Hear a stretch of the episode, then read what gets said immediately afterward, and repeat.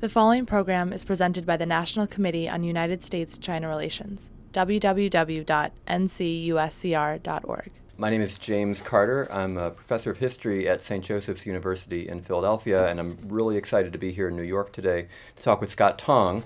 Uh, and we're going to have a few minutes to chat about his new book, A Village with My Name A Family History of China's Opening to the World. So, welcome, Scott. Great to be here, Jay. Thank you. Let me start by, by looking at the book, which is a number of things I want to get into, mm-hmm. but, but one in particular is I noticed you structured it with these three great events. So you have a great opening, um, a great interruption and then the great resumption. And I'm wondering, hmm. what were you trying to get at with those, and how did that play into the story you were trying to tell? I, I think the reason I kind of framed it in these three periods was, I think, because of a mistake I made when I when I got to China when I went to report, and I think a lot of people run into this. You, I thought China was kind of this instant story and and so many people inside China were talking about how kind of the beginning of everything was reform and opening, as if the story started then, or some a few people started the story when when the uh, when the Communist Party came, but not a lot kind of connecting the longer history with where China is today. So. As I researched uh, my own family, but also talked to historians and economic historians, I think an undertold story is one where in the early 20th century, you know, there were a lot of uh, kind of outward-looking Chinese nationals, Chinese people who who kind of went out and connected with the ideas of the outside world, kind of this Enlightenment generation. And so I think of that as an earlier opening uh, compared to compared to the more recent opening here. And then in between uh, was a period when, of course, China closed its doors and, and, and an interruption to this broader process. So as I think about it, the where China is today is is just certainly to some degree a Communist Party story, but um, uh, much of the roots go, uh, many of the roots kind of precede that period in time. Well, that's something that I, as a historian, I'm always looking back to the past all the mm-hmm. time, and so that's something I found really refreshing in the book because you're right, it's all about reform and opening, and my students often, I think just people in general, to the extent they think about China today, they think about that China opened sometime in the last 20, 30, 40 years. And you're really putting that back in the 19th or early 20th century. Yeah, you know, I I, uh, I didn't have a satisfactory a basic grasp of I think the longer story after spending several years in China. Um, so I think history is a, it's a it's a challenging concept in China for to get many people to talk much about, and of course you know there is the government's version of history and and as I learned researching this book, in history can be physically a gated enterprise, right? You have to be allowed into the gate, and sometimes you have certain papers. So it's it's less easy to access uh, the longer view uh, for someone like me. So so you're right. Uh, and doing history in China is a, is trying to get access. I mean, that's really a big part of the story. Can you tell me a little bit about about that? Like, how did you decide that you wanted to get access to that that secret kind of off limits history, and then how did you how'd you fare? Well, I uh, unevenly. I I fared um, had a great stroke of luck when I came across just uh, through some of my relatives my maternal grandmother's letters. So my mom's mom uh, was educated by American missionaries, kind of middle of nowhere China, starting in 1911. And it turns out she kept all the letters that that they wrote to her. So they wow. kind of corresponded throughout most of her adult life and the letters that she wrote to her American teachers, these teachers became somewhat celebrated literacy uh, promoters in their lifetimes, and all of their letters have been kept in archives in U.S. universities. So some of my grandmother's letters to her teacher are at Boston University, and another big set are at Swarthmore College in Pennsylvania. Sure. So being able to put that together was this treasure of a record of her life. A grandmother, I, you know, I, I barely met. I met her when I was two. Um, in other cases, uh, uh, I, I, struck out. My this grandmother's husband, so my maternal grandfather, was a political prisoner, and when I went back, I actually did did find out dates when he was arrested, and, and we found out um, his, uh, his his his sentence and we, what he was convicted of. Tried to find out where he went as a political prisoner to the labor camp, where he we presume he spent the last years of his life. And there, I had a lot of help, a lot of people actually who were uh, motivated to help me try to find some documents and, and paperwork. And there, uh, didn't find anything specific to him. So, you know, a few wins here and there. Well, and this is this is the grandfather Carlton son. Yes, is that, yeah. is that the name he went by? Mhm. So, um, and that was, and, and fair warning to listeners, if you haven't read the book yet, there there are spoilers here. Yeah. um, but I mean, that is one of the things in the in reading the book, and you found out that your so your grandfather had been arrested and convicted and sentenced as a as a traitor, as a Mhm. collaborator. Yeah. Um, and I'm, I mean, I think a lot of people would, would really struggle with learning that. So I'm wondering how did how did that make you feel as you're finding it finding it out? But also, how did that resonate throughout the rest of your your family? I mean, that must have been. I'm sure that people had challenging reactions to that to that discovery.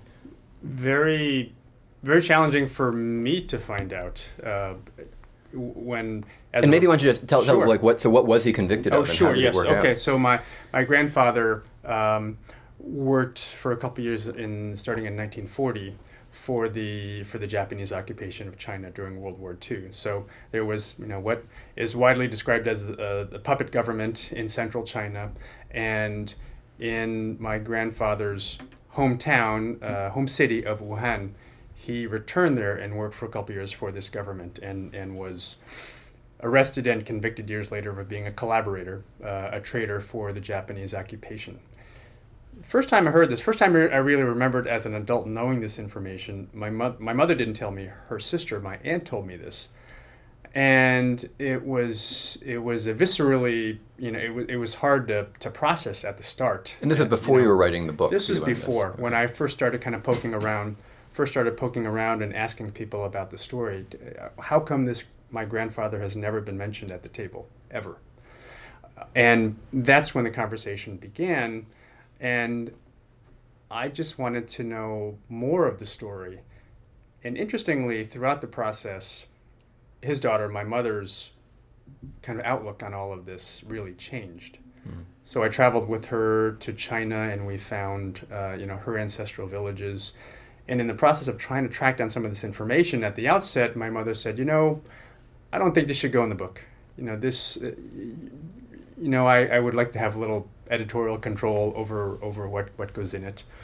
Um, and I said, "Okay," um, and we kept finding out information. And and as we learned more about his particular life, the you know this very kind of moralistic way of thinking about history became a lot grayer. We learned that he was part of the division that was feeding the people who were there. So the story gets a little more gray. He got to go home and uh, and take care of his mother, who was a widow, and his sister-in-law, who was a widow. So some family obligations. Story gets a little more gray. After that, we learned that in you know in the fog of war, in in many cases, you you know you, you pick a side, and if you pick the winning side, you're a partner, and if you pick the losing side, you're a stooge. So um, thinking this through and speaking to to people who've kind of examined this a little more dispassionately, dispassionately it kind of removes this um, kind of the moral uh, uh, uh, overtone, you know, covering of this. Um, and, and then when we thought of, you know, when you think about the concept of, of whether the, you know, whatever the crime was, whether the punishment kind of fits it, for a whole generation of people who were, were convicted of these crimes, they, they, most of them died. Most of them did not return from the labor camps, and the end, end of their lives were presumably uh, horrific. So as we learned more information, uh, I, I spoke to my mother again, and she said, "You know, this is this is something a lot of Chinese families have in their past. They probably haven't dealt with it. You know, the shame is the great silencer, and people probably don't talk about it.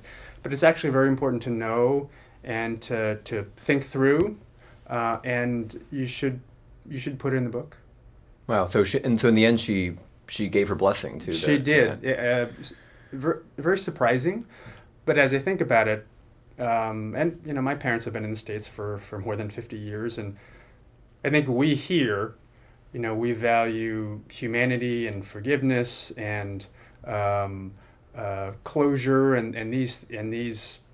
Uh, these are the kinds of things that we, we value, I think, in society it doesn't really travel necessarily to Yeah. a Chinese uh, to a Chinese society, but in the end, she said this is a story that is um, you know that should be told and people should hear it. Well, I was really struck as I was as reading the story, and, and I mean both your story and his story, because one thing fascinating about the book is that it's it's both. It's a story of you as the author uncovering Uh-huh. your subject. But the one thing I was I was reminded of was a, a, quotation by by Václav Havel, the you know, the former president of, of Czechoslovakia and the Czech Republic, who talked about collaboration, and he would talk about the idea that we often presume that there is a, a bright line that divides collaborators from resistors, and the way Havel put it was that that line doesn't separate people, but it, it divides them internally. Um, so it's actually a line that runs through people, not between them. Um, and so everybody who lives in that kind of society is making a choice as to how they're going to live and it, what they're going to do. And, and I thought you wrote very compellingly about the, the choices that weren't, they weren't uh, pretend or, or straw man kind of choices, like you had to decide how to live your life. And, and as I read more about occupation in China and in Europe, you know, some of these occupations, people didn't know how long they were going to go. And in, in the case of the Japanese occupation of China, the Americans hadn't entered the war yet. This could have been a very long period of. This could have been a very long period of occupation and stalemate.